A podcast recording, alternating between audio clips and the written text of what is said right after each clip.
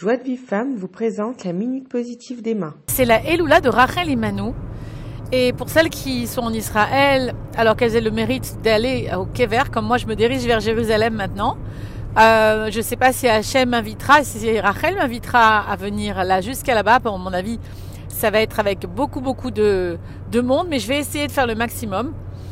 Mais en tout cas, pour celles qui sont de loin, allumer une bougie et prier pour euh, vraiment que, grâce à son mérite, elle a été exemplaire dans son, euh, dans, son, dans son caractère, dans sa personnalité, dans le don qu'elle a fait, dans sa vie, dans l'annulation d'elle-même, qu'elle a fait avec amour et joie, n'a jamais été triste, Rachel Imanou, attention. Euh, un grand exemple, une grande femme, une grande dame. Et comme on est, voilà, on est, euh, c'est un peu ses enfants, nous sommes ses enfants, parce qu'on vient du, de, de, sa descendance, eh bien nous avons en elle un peu ces gènes, cette possibilité de pouvoir euh, donner sans attendre, de pouvoir euh, avoir les mêmes idotes qu'elle, et avoir beaucoup d'estime de soi. C'était un exemple même dans l'estime de soi, puisqu'elle connaissait sa place. Rachel a donné son fiancé chéri, bien-aimé, à sa sœur qui devait se marier avec Esav, qui était le plus grand des truands. Euh, pour ne pas humilier sa sœur avec un mariage avec ce mécréant, elle a donné des signes qui n'étaient qu'entre elle et Yaakov. Et elle a sacrifié son mariage. Il faut savoir que Léa n'a jamais su toute sa vie que sa sœur a fait ça. Elle l'a su très très tard. Je je suis même pas sûre qu'elle ait su qu'en fait, Léa était la préférée, euh, Rachel était la préférée de Yaakov. Léa pensait toujours qu'elle était préférée de Yaakov puisque c'est avec elle qu'il s'est marié. Et comme euh, Yaakov était un grand homme, n'a jamais voulu faire non plus cette réflexion à Léa, Léa était persuadée d'être la première, la première choisie. Et voilà que Rachel se marie aussi avec Yaakov, donc elle est la deuxième pour Léa. Et jamais elle fait dire à sa sœur, tu sais, euh, moi, je suis préférée de Yaakov. Pourquoi?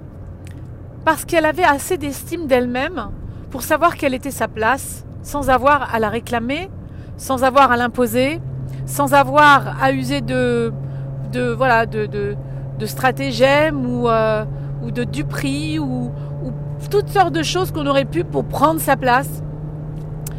Peut-être même de force, avec un peu de la voilà, je suis et s'imposer. Elle ne s'est jamais imposée parce qu'elle savait qui elle était. Elle savait qu'elle était Rachel Imanou. Et même si personne ne le savait, elle restait un peu dans l'ombre de, sa sœur, tout en étant la première élue. Et c'est pour ça que elle est exemplaire. Elle a fait des sacrifices énormes.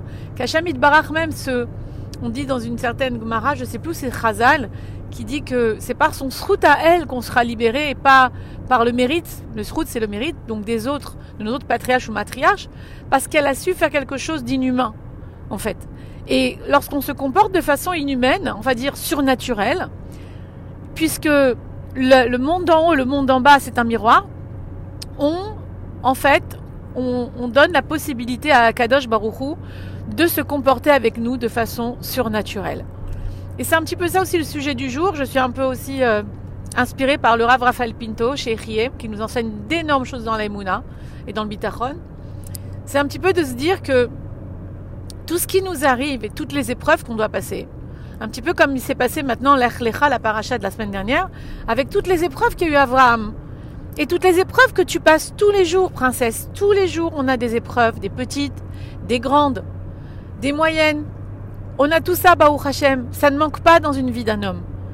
Et on apprend dans la paracha que justement, Abraham est devenu Abraham après avoir subi les dix épreuves d'Abraham.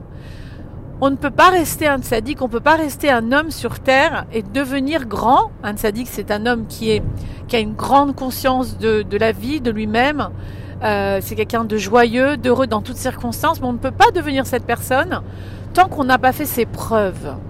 Et nous faisons nos preuves dans l'épreuve. Donc l'épreuve que tu dois donner, c'est de te rattacher à toujours l'espoir que quoi qu'il t'arrive, Akadash Borou est derrière. C'est lui qui donne l'épreuve. C'est lui qui te la propose. La vie, on va dire, pour ceux qui ne sont pas croyants.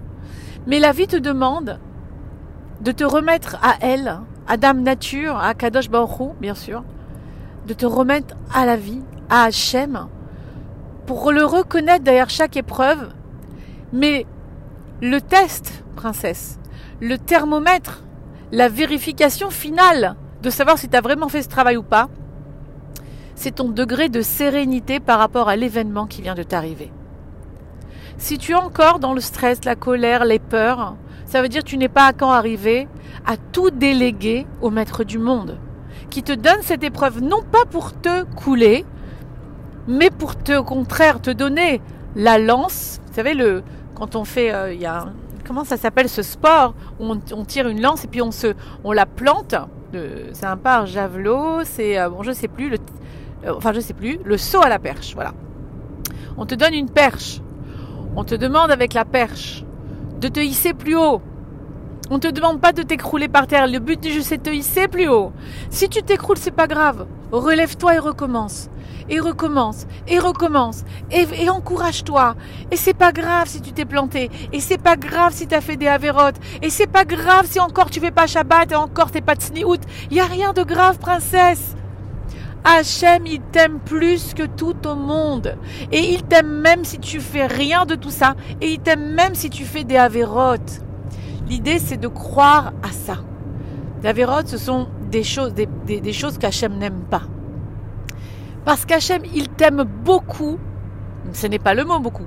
C'est infiniment plus que sa Torah et ses lois. Alors, Rav Raphaël Pito nous le dit dans plein d'exemples. Rabbi, Rabbeinu Yona nous le dit, euh, la Gemara nous dit, mais il y a aussi un, un passou qui est écrit dans la Gemara de, la, la Tfila de Rabbi Ishmael qui nous dit qu'Hachem ne tend qu'à nous juger milifni mishuratadin qu'en dessous de sa stricte justice. C'est le but, c'est la prière d'Hachem en fait. La prière d'Hachem, c'est de pouvoir nous juger en deçà de sa justice. C'est-à-dire, il a créé des lois, ok. Il y a le Shulchan Aruch, le livre des lois, ok. Il y a les commandements, il y a les dix commandements, ok. Il y a des lois. Mais lui, il t'aime plus que ces lois-là. Si toi, tu crois seulement à ça, c'est ça le bitachon, c'est ça la sérénité intérieure, les filles. Si tu crois qu'Hachem t'aime et qu'il est derrière tout événement et qu'il n'y a que lui au monde, rien de ce qu'il a mis dans la vie de ses lois peuvent arriver. Seulement, c'est vrai qu'en soi, c'est un peu surnaturel que quand il t'arrive, par exemple, une tuile incroyable, une mauvaise nouvelle, une mauvaise nouvelle d'un état de santé qui s'aggrave de quelqu'un ou de toi-même, Shalom, eh bien, de te dire, mais non, je t'envoie tout le dossier, je n'ai aucune inquiétude, Hachem. C'est toi derrière ça. Et comme tu lui envoies le dossier, qu'est-ce qu'il a? Tu lui permets d'être d'être lui-même, c'est-à-dire surnaturel. Quand toi-même tu es surnaturel et que tu deviens pas humaine en disant oui c'est vrai, là là, le docteur il a dit, mais que tu dis non, c'est Dieu le docteur. Pourtant on le voit pas. C'est pas très naturel de parler comme ça. On dirait, mais elle est folle, cette, cette femme-là. Mais soit tu, tu restes branché avec ton intériorité, avec ta neshama, avec Akadosh Baruchou, et que tu dis cette chose-là, tout devant toi s'arrange. C'est une, c'est une, une, on nous l'a, on nous l'a, on nous l'a garanti, les filles. On nous a garanti que ça s'arrange dans nos textes.